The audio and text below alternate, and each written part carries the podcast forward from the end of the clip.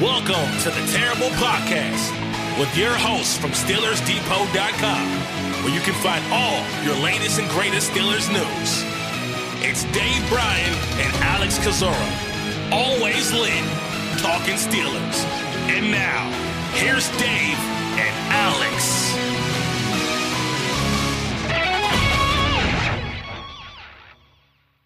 Welcome to the Terrible Podcast, Season 13, Episode 139. He's Dave Bryan. I'm Alex Kozora, SteelersDepot.com. Thanks for being back with us here this Monday, Steelers Nation. Hopefully everybody had a fun and safe weekend. Dave, how you doing? I'm doing well. How did that Peter Brady uh, audio setting turn out for you? I think okay. I haven't really gotten much feedback, but I'm happy with it. I might put something out on, on Twitter to compare and contrast my audio, just so hopefully it sounds as good as possible. So still tweaking, still going through my Peter Brady phrase, but I'm getting there. All right, fantastic. Uh, let's see what, what's going on in the sports world this morning. The Steelers obviously uh, the final week of their OTA uh, sessions. The uh, did you watch that basketball game uh, last night or any of it? Yeah, it was uh, it was a really good game. I thought Denver was going to hit that three at the end for Murray, so it was, it was a good comeback. But happy to see Miami tied up, just so that series you know has that feel of being competitive. You don't want to sweep in the NBA right. finals. Right. At least it, it, it does look like it's shaping up to be somewhat of a series there. It'd be interesting to see if the Steelers use uh, this uh, day because obviously four days this week uh, one of those you wonder if it's going to be a team building process. So I guess we're sitting here waiting to see if they're going to be on the field today or be uh, somewhere in Pittsburgh, uh, a, t- a team building exercise there. So uh, not a lot obviously has happened since Friday, but uh, we have a few few things to maybe talk about today, right? Yeah, from a kind of news standpoint, hard news standpoint, Pittsburgh reportedly bringing in two players for workouts, tryouts. Don't know exactly when that'll be. Probably Monday, Tuesday, something like that. Reportedly, offensive tackle Eric Smith coming in for a workout. He's uh, been in the league for a couple years, only appeared in four NFL games, spent time with the Jets. Um, not a tremendously strong or extensive NFL resume, but not a, a rookie necessarily. And the long snapper circuit continues, apparently, as uh, according to the XFL, Rex Sunahara is coming in for a tryout as well. He actually spent time on Pittsburgh's roster throughout what 2021, I believe, late 2021 and, and early 2022. And so he's not new to Pittsburgh.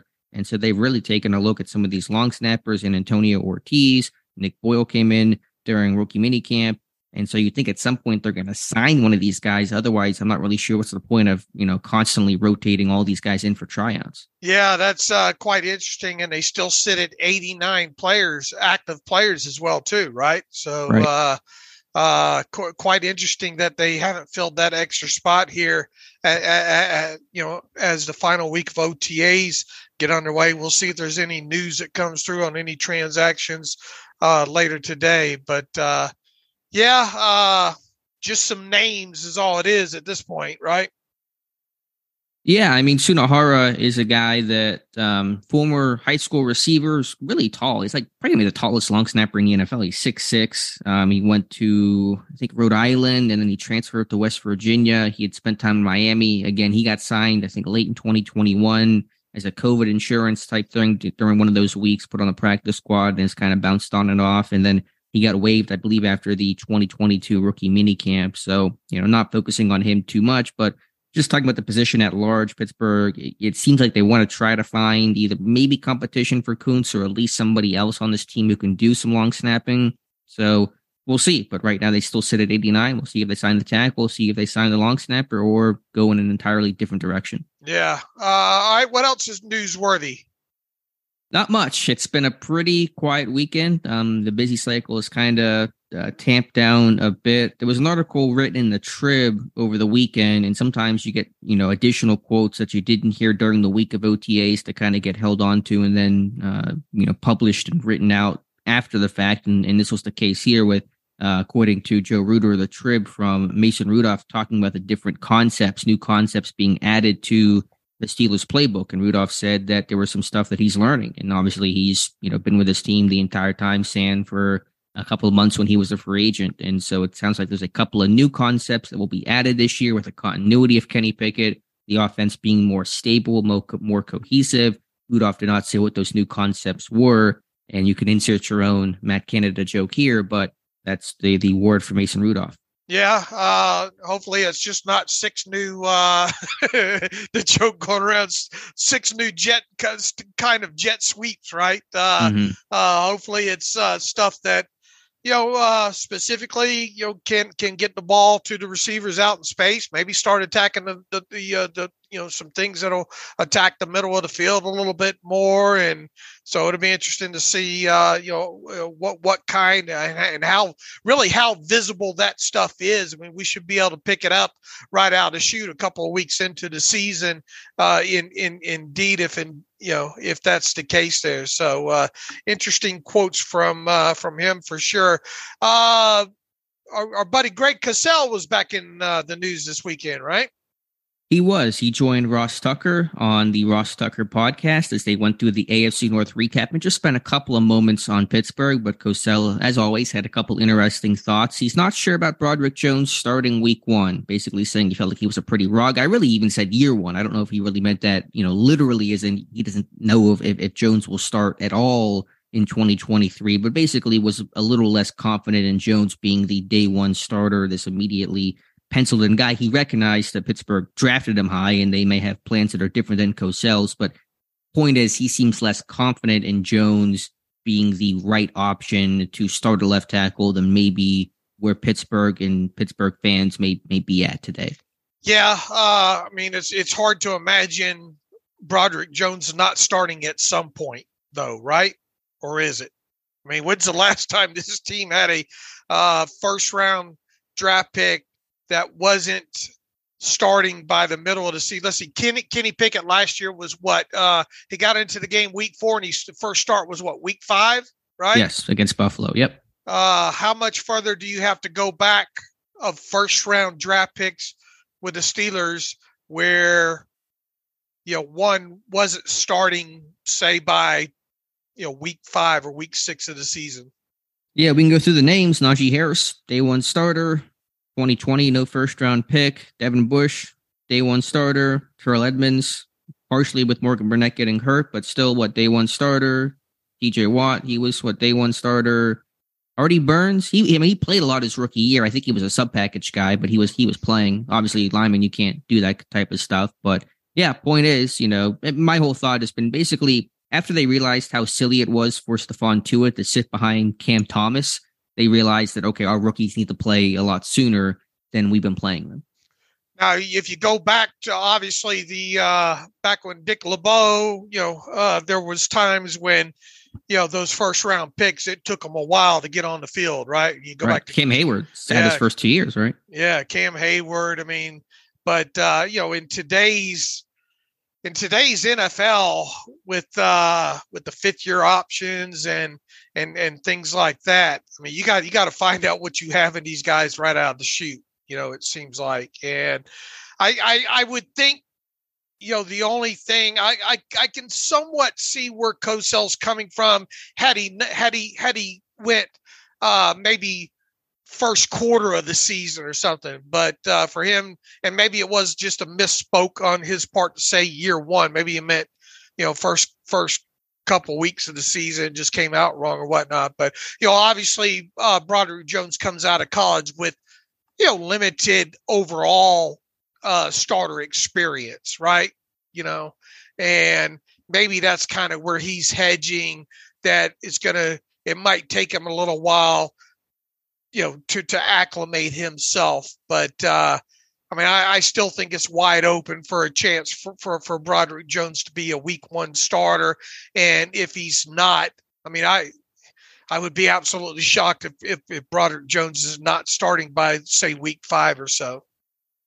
I had the same thought as Cosell. I still think Jones is the favorite to start a left tackle as things sit today, but I don't want to write this in pen and just assume it because A, as Cosell, and as we pointed out, Jones is a raw guy. 19 career starts, one year full time starter. It's not a lot of experience at that college level to make that jump to the NFL, even though it's a tremendous program he's coming out of in Georgia. And then B, learning Pat Meyer's system, we saw the growing pains that basically every Steelers lineman had last year adjusting the Meyer's system. And his uh, specific techniques, especially in pass protection. Even veteran type guys like James Daniels.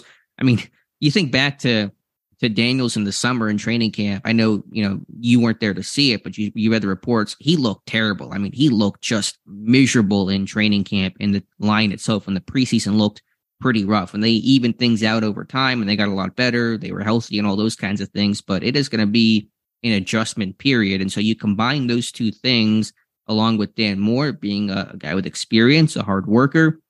He's got a leg up on obviously Jones because he's been in Meyer's system. He's been in the league now for going on year three.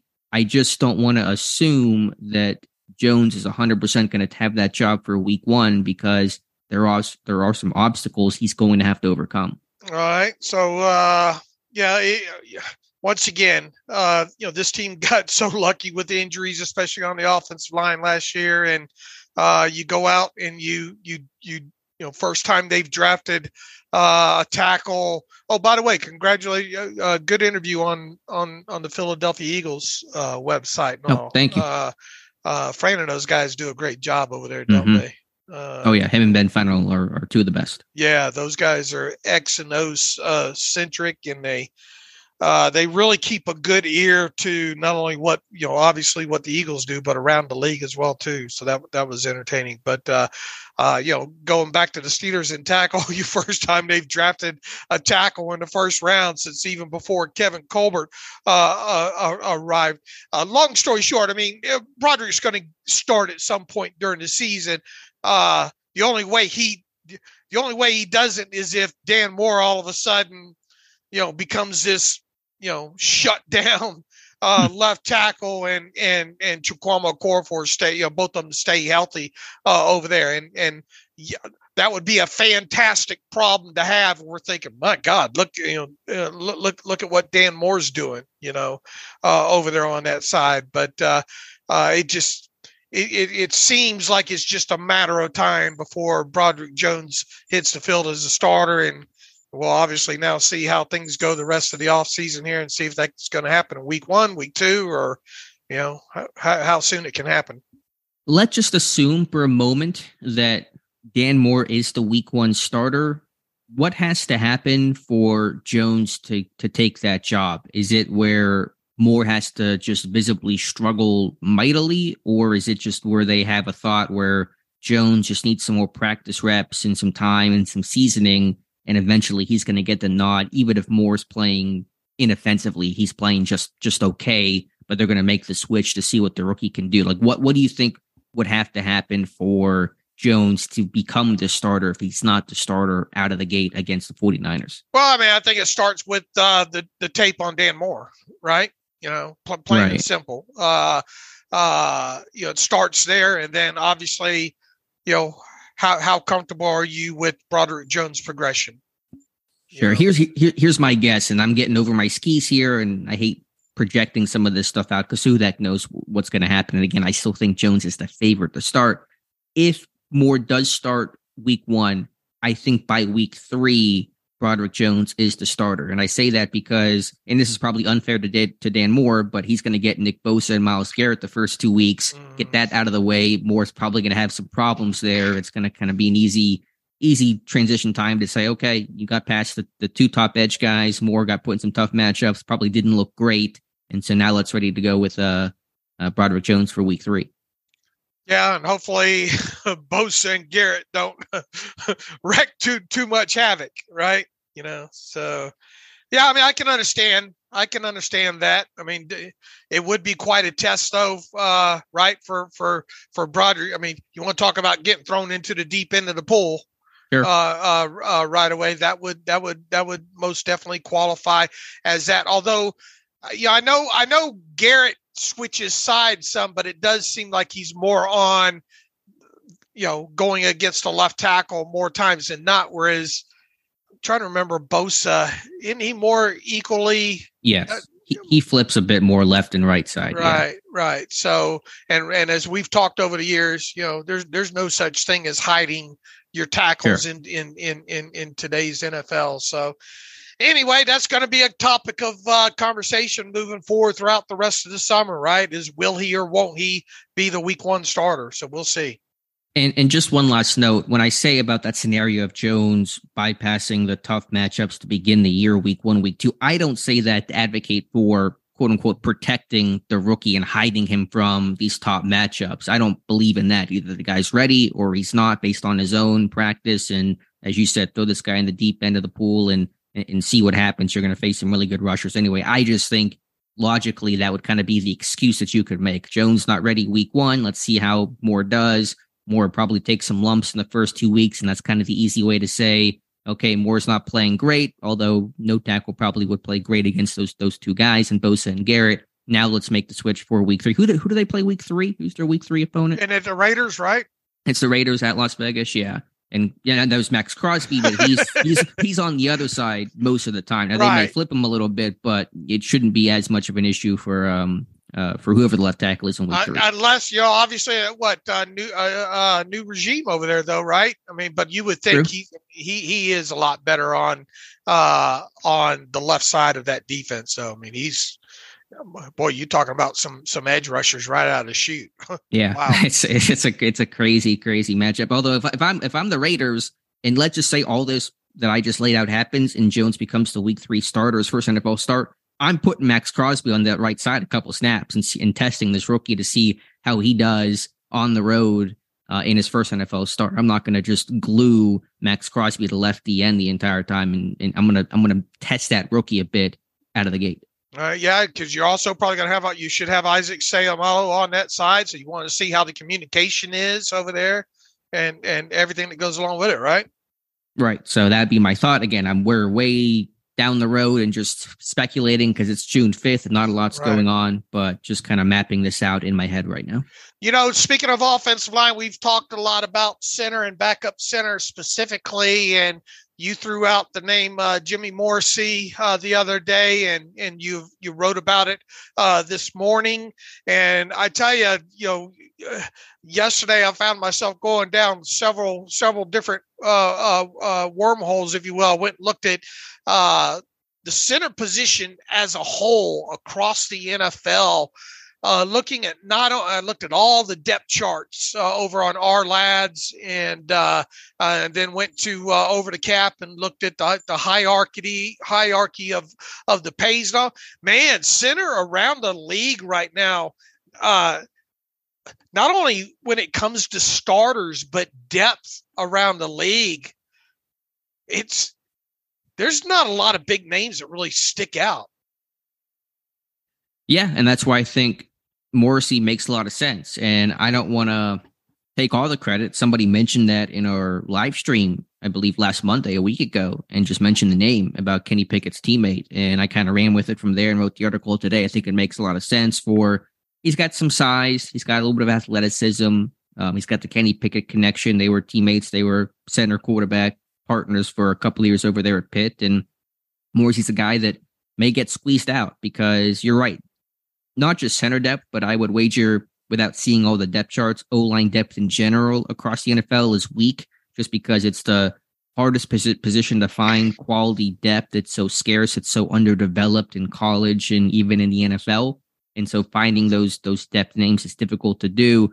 Where I think Morrissey's chances of not making the roster come into play are the fact that he didn't start last year. They had Scott uh, Scott Quis, uh, how do you say the name? Uh, Quessenberry. Quessenberry, yeah. And so he's there. He resigned. Not a great starter, but but he's there. He's above Morrissey. Then they go out there and they draft two centers and Juice Scruggs from Penn State, round two. Probably going to be their day one starter. And then Jarrett Patterson in the sixth round from Notre Dame. I think some people have projected him at guard. I think he lacks the length to play guard, but he's going to be a center guard type of guy. So you have a veteran guy already in Quessenberry. You have two rookies.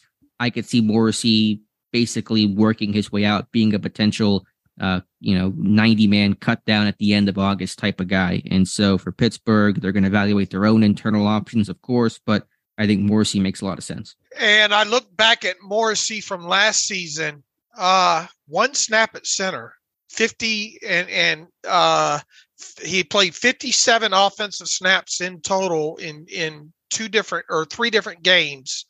Uh, just one snap at center came early in the season in week three.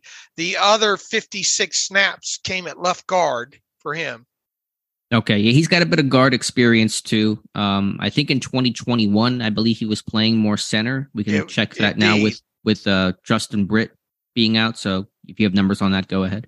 Uh, he all he played was center in 2021 in four different games. Looks like he started and played the entire time at center, 258 snaps at center uh, in in total. Now, uh, to, uh, to, to, to quantify this, I mean, we're we're not talking that this is oh my god look at the find that they got here and Jimmy Moore I mean it's just it's it's literally when you if you and I, I invite everybody listening uh, run you know run over to Ourlads and you can look at all the depth charts on one page and then go through the center position and look at the either a you know team second string listed or in some case you know there's very few I think that have actually three in total there. And go look around go look around the league and see how many of those names you recognize. I was and then run over to over to cap and sort it by center and uh it just it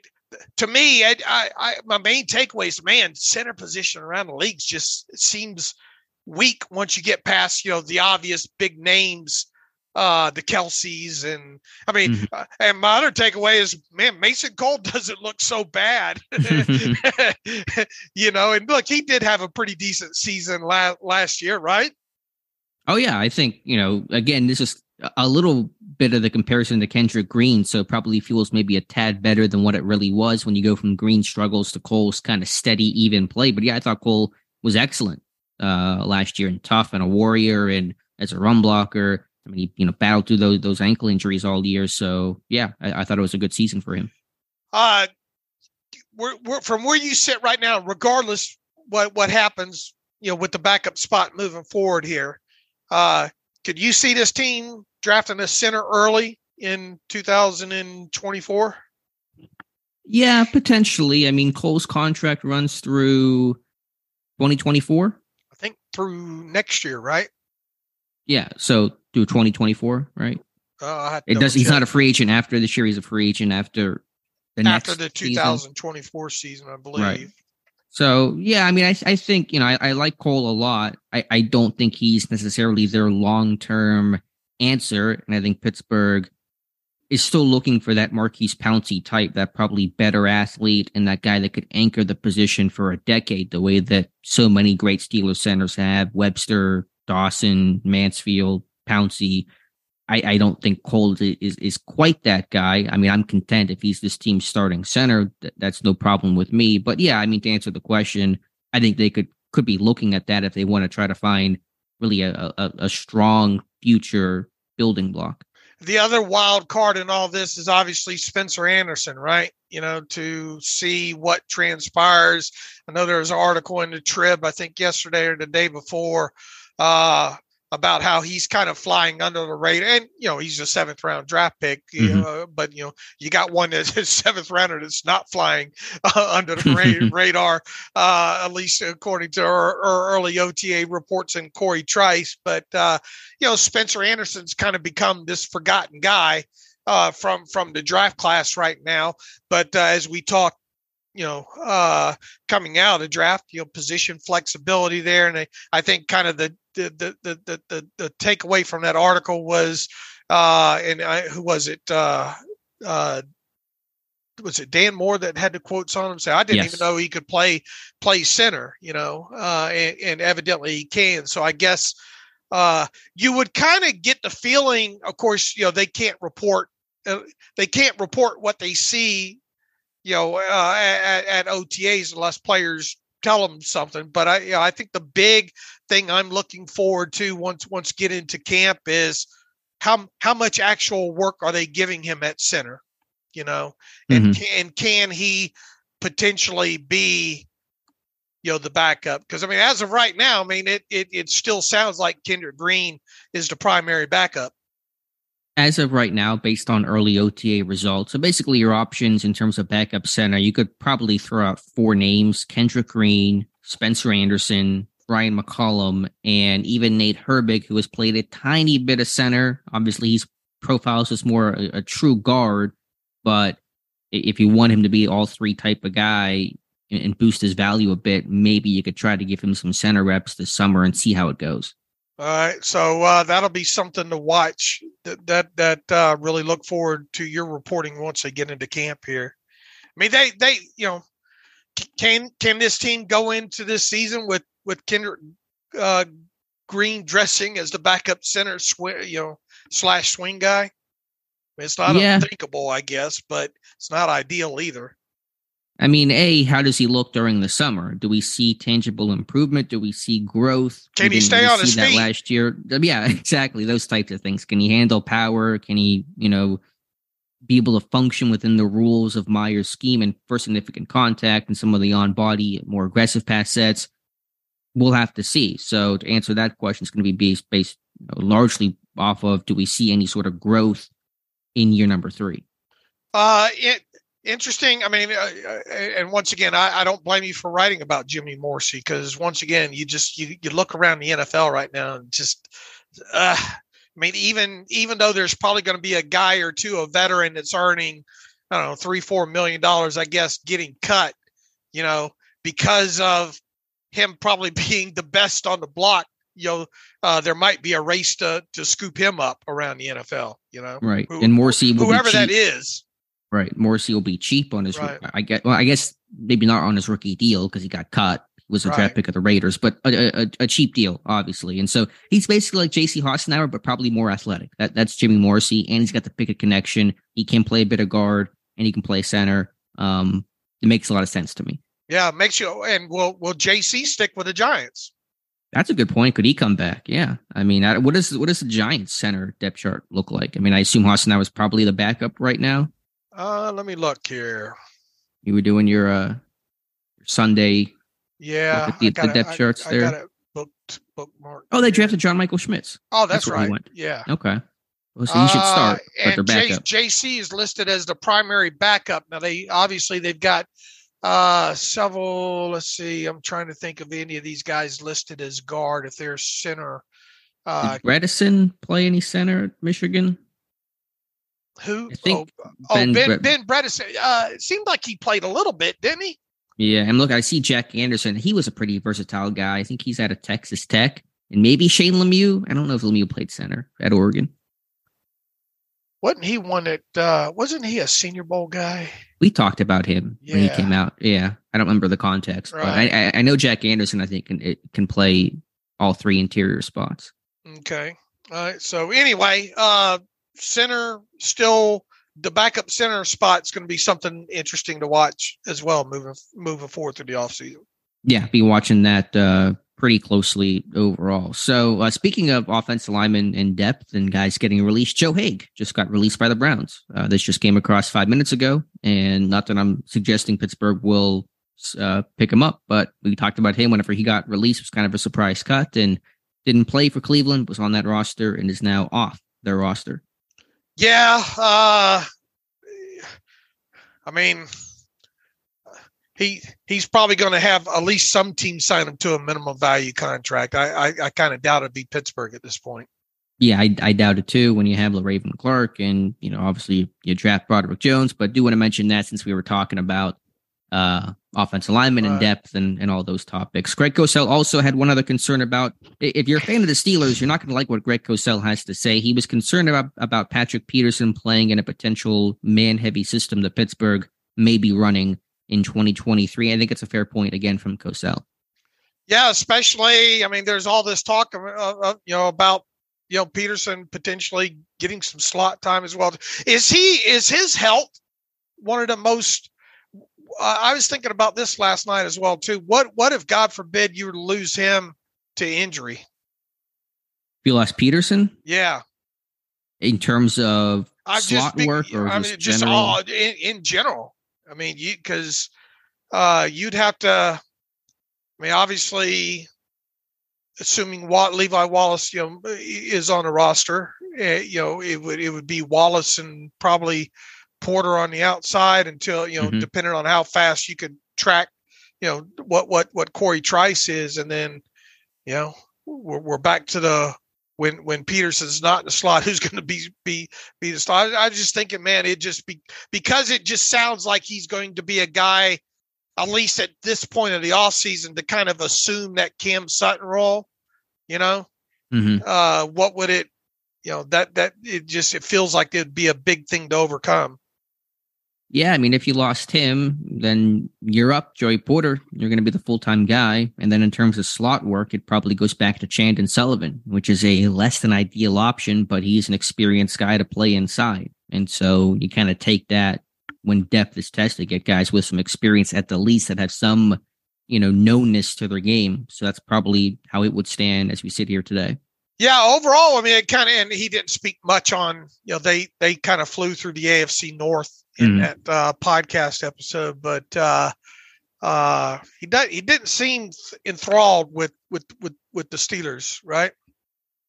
No, at least I mean only would kind of mention those two names, Right. I guess. But but yeah, my concern with Peterson is the same. When they first signed Peterson, you know, I know that the trendy stat at the time was Minnesota was a zone heavy team last year, Pittsburgh was a man heavy team last year. And, and those were all true, but I thought, well, maybe Pittsburgh will adjust their scheme. They're not necessarily beholden to playing uh, as much man coverage uh, this year as they did last year. But then you go out there, you draft Joey Porter Jr., Jr., you draft Corey Trice Jr., You've heard Omar Khan and this team talk about, you know, being physical, pressing.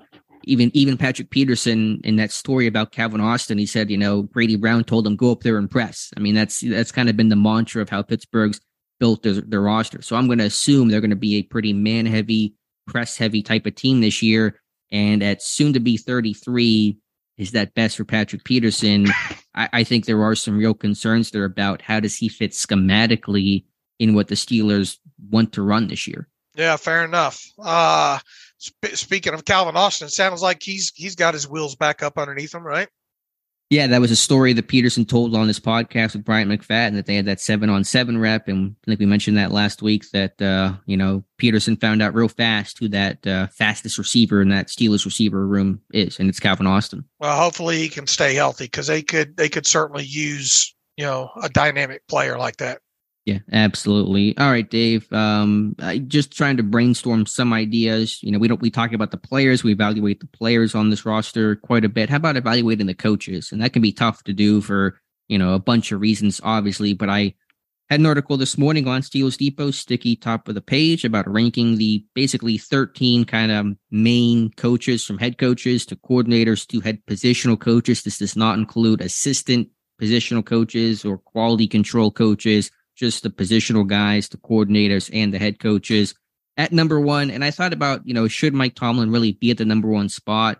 And I thought who might try to replace him. I just could not come up with a name. And so Mike Tomlin did take the top spot. Number two coach that I ranked was Karl Dunbar, the D line coach, Alfredo Roberts, number three, Teryl Austin, number four, and quarterbacks coach Mike Sullivan, number five. Do you have any any thoughts or strong opinions on my quarterback, my, my coaching staff ranking list? No, not not you know definitely not in the top uh top three there. I mean Dunbar, uh, you know, uh, well respected obviously, and uh, since I since taking over for for John Mitchell, I think's done done a great job with with what he's had there, and now obviously the you know a lot of going to be interesting to watch that defensive line uh, this year, right? Because they're going to be, you know, you potentially have some some some new guys in there, and in Fehoko and Watts, and obviously you got a draft pick that you're going to want to uh, try to fast track pretty quick in in in Keanu Benton, and uh, yeah, I, th- I I think overall, I mean Dunbar's been been been pretty solid overall. Uh, interesting, maybe that you have uh, Alfredo Roberts over a guy like Teryl Austin, but I, I I get it. I mean, he's light, right? And uh, I think, uh, you know, I think overall, when it comes to the tight end position, the the biggest takeaway the last couple years has just been the blocking overall.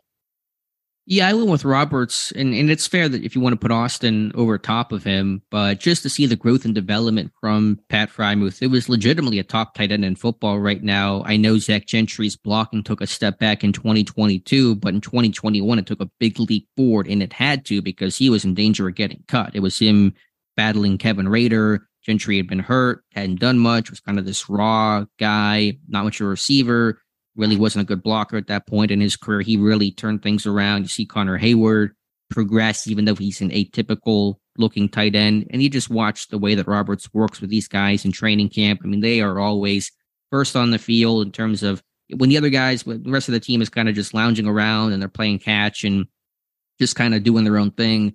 Roberts always has the tight ends going through some preliminary drills over the bags, um, you know, wh- whatever that that day looks like. And and I think you see the work ethic for a young group, a group that's had some change to it, and and you see those guys progress and pay off because Roberts really works these guys pretty hard. And so I think you just you watch these guys get better, get molded. That's why I put Roberts at high, and he does have a pretty lengthy NFL resume under his belt feels like Danny Smith should be ranked lower. oh, I know. I, am going to yell yelled at a lot about that. I, I had and what, number and. And, I, and look, it feels like Pat. My, and look, I mean, I think Pat Meyer maybe should at least swap uh, spots with with with Danny Smith for the sheer fact that look what he was able to do with with that the second half of the season. Uh, no, you know, look, he, he got damn lucky because all those guys stayed stayed mm-hmm. healthy and all. But I mean, he can we agree that the O line overachieved during the final third of the season? Sure, I would say that. That's fair. You know, so for, for however you want to quantify that, I mean, I mean, it's obvious it wasn't good enough because of what they went out and did this off season, and it needed to be done anyway. But uh, you know, it, it feels like because of what he was able to accomplish during the final third of the, third of the season. It feels like Pat Meyer should definitely be. Uh, uh, there was not enough splash by the special teams last year. Period. In the right. This is not just a 2022 evaluation, okay. though. It's it's their whole career in terms of what they've done in Pittsburgh and a little bit about their resume in general. So it, it's not reflective of just um just okay. solely 2022 but I mean, Danny Smith, the last couple of years in general, it, it, it does almost feel like he's close to uh, having a meeting with the Bobs. I mean, that's our perception. I, right. Tomlin, I mean, there's never been any sort of report that that's you know had that that thought to it. I, I get that, and that's fair. I thought Pat Meyer did a great job last year. I think he's been a really important guy in terms of the type of coach that he is. I mean, he is not a yeller. You don't hear his voice at all in training camp. Like he's a pretty quiet guy, but he's a really effective teacher. And this this young offensive line with so many moving pieces and parts needed a, a true technical teacher, and Meyer is certainly that kind of guy. Um, I do think there is some.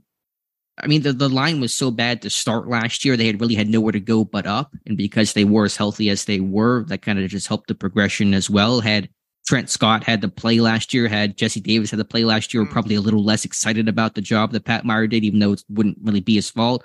And, and with Danny Smith, again, I, there are certainly fair critiques of him. You're right. The, the return game was not good last year. The punting's been mixed. There have been some issues, but I just think that the the overall career arc that he's had in Pittsburgh at getting guys to buy in and and also just the fact like dude's just a worker. I mean, he's like I mean, he's the only coach in, in, on on a team where he's the only guy that carries a special teams label and he gets a little bit of help, but I mean, he does it all, and, and that's pretty rare to see. So I'm a little biased as well. I'll, I'll take that for sure. And I think if Meyer and the O line has a strong year in 2023, then Meyer's going to certainly move up that list. And Denzel Martin and Aaron Curry at the end are just primarily be, uh, and, and being behind Matt Canada is primarily because of the newness, right? Right. Martin's not new to Pittsburgh, but just trying to see his own separation because he's worked hand in hand with Karl Dunbar. You want to see Martin kind of a bit more on his own. I wonder if Pittsburgh will separate the edge rushers and the defense alignment in terms of how they practice this year, because in past years they were all lumped together. It was just the D line and the edge guys working in the same group. I, I get the sense they're going to spread things out and have the edge guys to be in their own dedicated space this year in practice. I'll be watching that, but Martin's still new to that kind of position on his own. Curry knew it would it would be trendy and obvious to put Canada last. I put him 11th of 13. You could put him last, but if he has another bad year, you won't put him anywhere on this list because he will no longer be in Pittsburgh. All right, uh, a lot of effort in that. I respect that, uh, and it, it's it's creating some some some generating some comments in there. All right, Dave. What else do we have? Running out of things to talk about today. To be honest with you, uh, they have OTAs Tuesday, Wednesday, Thursday anything in terms of what you're looking for or hoping to hear about from the next uh, couple of days of work? Yeah, just overall, just staying healthy and see if we get some some you know, reports about certain people working in certain spots. You know, just I mean, you only you're you're you're you're you're handicapped at kind of what comes out of there, so it's hard to to pinpoint exactly you know something that you're looking for that you can't see. You know, and and mm-hmm. that, that's limited. It will be interesting to see because there are four days. You know, if if one of these days is a team building day, I guess, and and yeah, I, that that's more than likely probably going to be today if that happens. I would think so.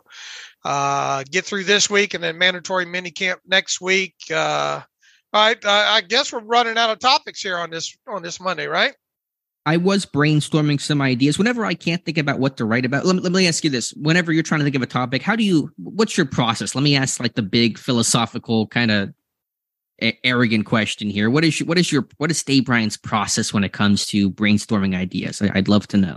I, I just go and I stare at the roster. To be quite honest, is that you. what you do? Okay, yeah, I do that a little, a little bit too. I, I I stare at Pro Football Reference though. I just start scrolling and just trying to find things to write about. That's kind of my my launching point. And I was kind of scrolling through some stuff, and I came up with a stat, and it's a little specific, but I think it's still important for the historical aspect of it. Pittsburgh's offense for the last two years has ranked in the 20s in scoring offense. They were 26 in scoring offense last year, 21st in 2021.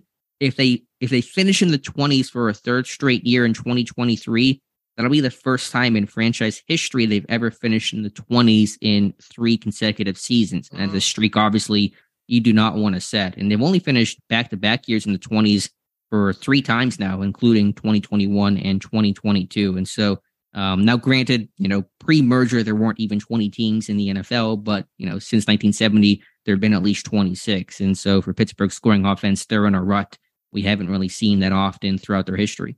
Yeah, if it stay and look, I mean, I you know we we said this several times. You know, uh, we obviously expect the offense to to to to be better than it's been.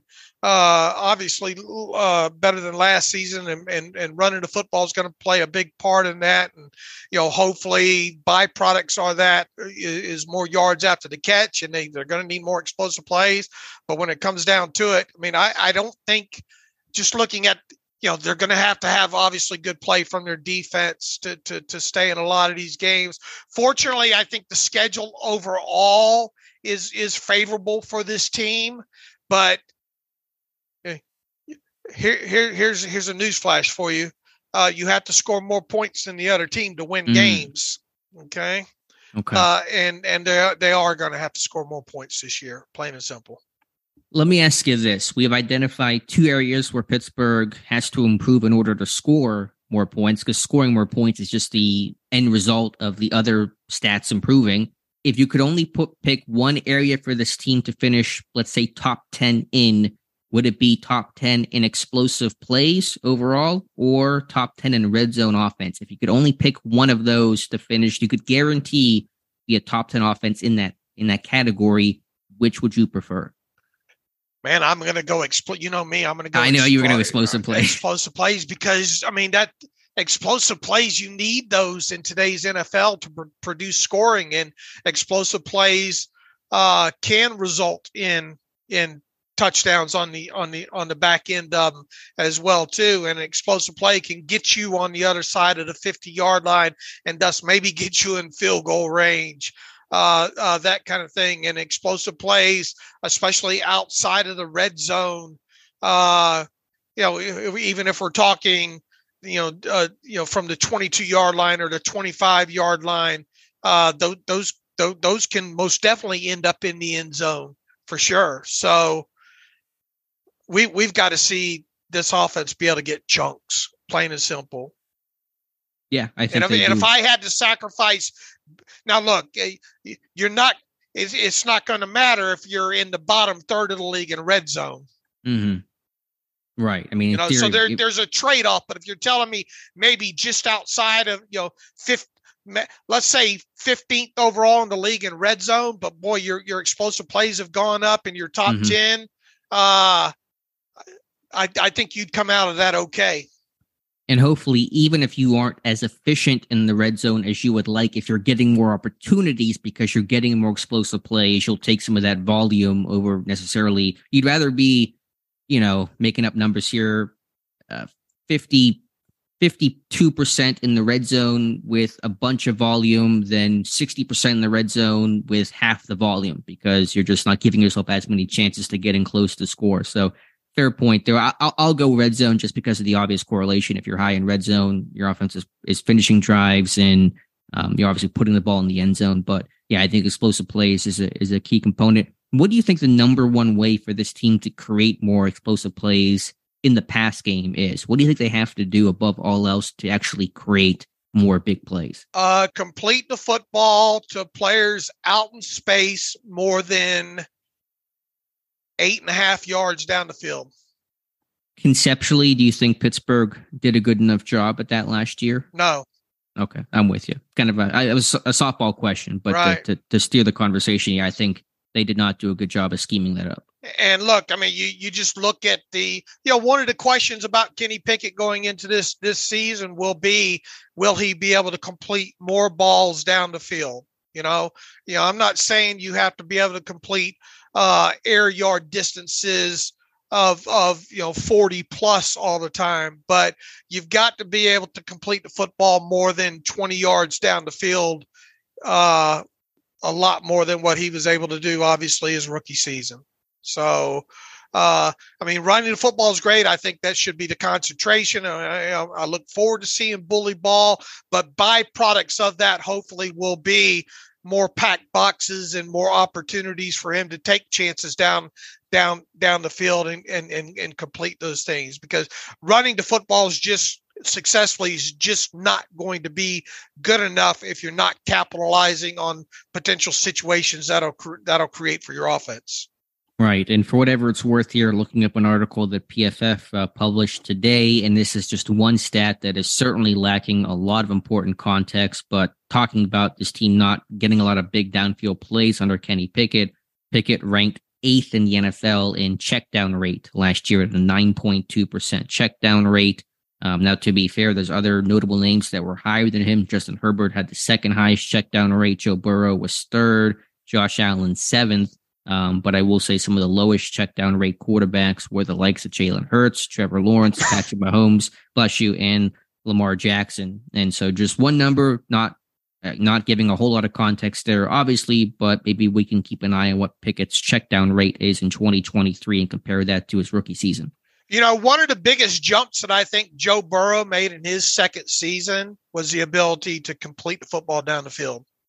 Yeah, know? his his arm. When I thought his rookie year in, in LSU, I thought his arm was not that strong. I don't know if it's just the Ja'Marr Chase effect or what, but his arm looks ten times better mm. than where it was early. I was surprised. I was surprised at the jump he made uh, in in in that area. And then once again, how much you know? How much is that of of of I mean, look, it, it doesn't hurt to have a guy like Ja'Marr Chase, obviously, but mm-hmm. you know, mm-hmm. they were also in a lot of situations where they were able to take advantage of out out out out you know uh, one-on-one matchups on the outside and all like that. And he was putting the ball where it needed to be, and they they were making making plays.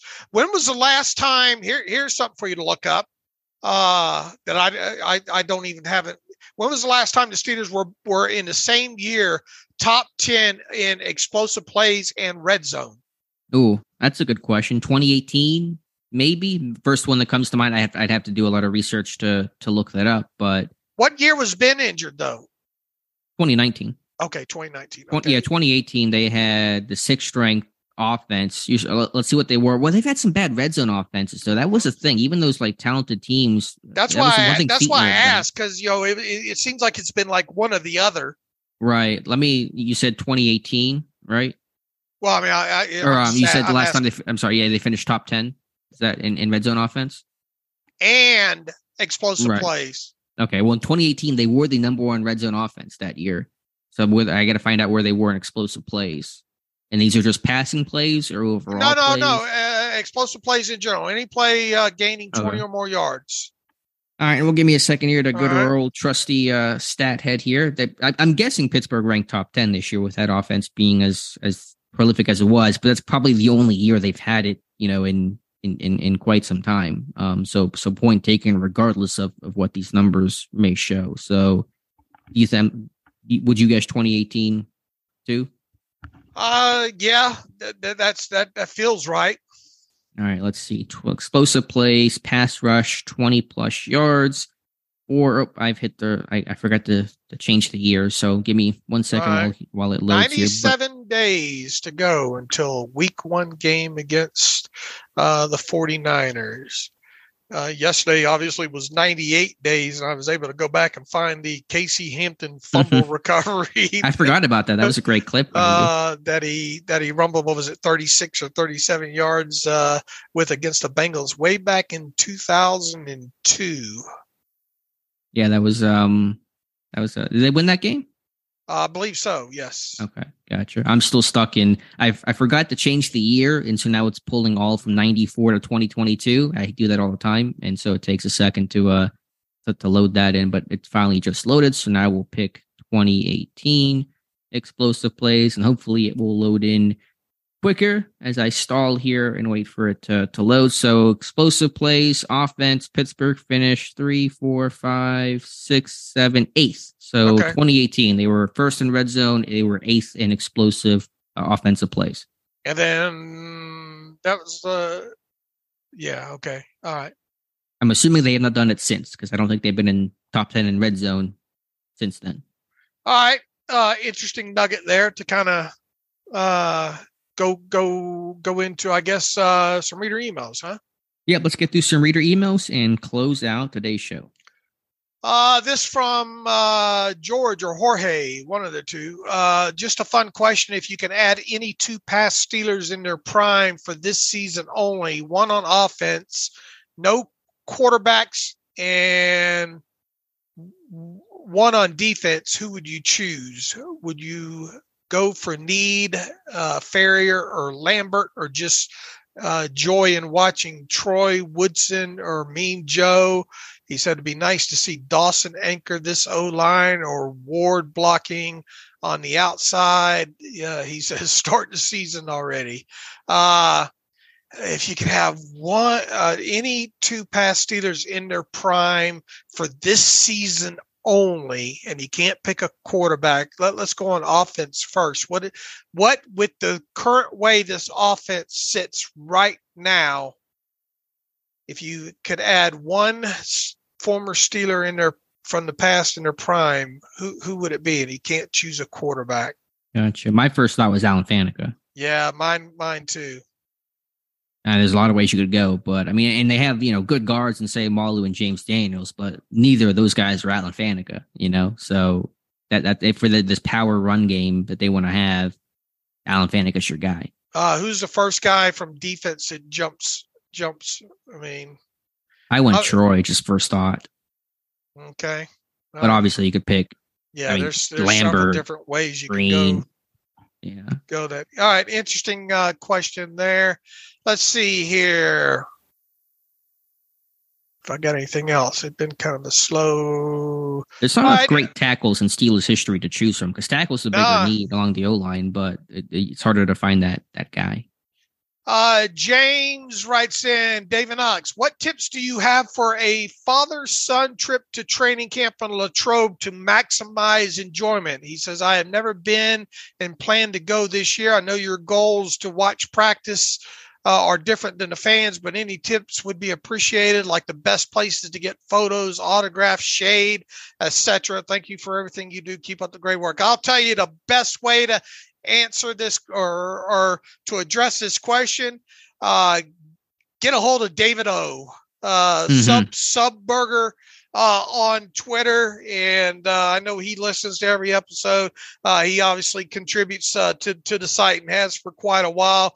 Uh, David O would probably be the single best person uh, to to to ask, you know, how to maximize just your Latrobe enjoyment all together, you know, as a fan, especially if you're your father son trip and and places to eat and places to get autographs and picture taking and all like that uh, obviously I, I, I I can't provide any help here mm-hmm. whatsoever. And Alex, you you pretty much go and you sit with your waterproof paper and and binoculars and you're locked in uh, that way. I mean, obviously you can help out with you know pl- probably places to eat in, in some areas, but James, I really think you uh, uh, uh should get a hold of David O. Yeah, he's definitely the go-to guy for your training camp experience. Um, yeah, I mean, uh, you know, Route 30 Sharkies is pretty popular in terms of camp itself. Yeah, check weather. There's not a lot of shady spots necessarily and, and rain. Usually there's a couple of rainy days, and you got to be careful for that. Get there early because Steeler fans, as you probably know, they show up early, and you don't want to be somebody late from a parking standpoint, from a, a bleacher standpoint. Weekends always far busier than weekdays, but yeah, um, if you're gonna if you're going there for autographs, especially, and you want to be up at the fence line where the players come out, then you better get there really early to get that prime front row spot. Otherwise, it's going to be a struggle to get autographs. But uh, it's a lot of fun. Just enjoy it. It's it's it's a great time. Uh, my my best contribution to this might be always bring a towel and mm. and a, a, terrible towel and a regular towel probably to dry off with little South Park reference in there potentially. There, there, there, there, you go. There. So uh, uh, hook up David O. You know what? That that might make uh, once we get into the slow season, have David O. write write uh, the ultimate. I don't Ooh. know, write, write some sort of post of uh, uh, the best way to enjoy training camp as a fan, and and maybe he'll have um, maybe this has produced some sort of uh, uh, creative aspect for for David O to write an off off season article on once we get like out, out of mandatory minicamp. So, David, I know you're listening, so uh, uh, uh, there's something for you to to to attack there. And we should know the camp date soon. Usually, it's about this time of year we get yeah. the whole training camp dates, which should be obviously late July. Just don't know the exact day, so should be within a week or so, I would think. All right, we've made it. Uh, we've made it through all the uh, questions we have here, Alex, and I think we're about one hour in total. So we've we've we've been able to make a show about nothing. Uh, Our specialty, right? Uh, so we will be back on Wednesday. Talk about whatever's happened at OTAs and and and kind of move forward there as the Steelers start getting on the backside of their their off season program here. So uh, in the meantime, you can follow me on Twitter at Steelers Depot. Follow Alex on Twitter at Alex underscore Kozora. Follow the show uh, at Terrible Podcast. Email the show, the terrible podcast at gmail.com. If you like what we do and want to donate to the cause, SteelersDepot.com. Hit the donate button up right navigational bar. Also, if you like an ad free version of the site, SteelersDepot.com, hit the ad free button up right navigational bar. And until Wednesday, as always, thanks for listening to the Terrible Podcast with Dave and Alex.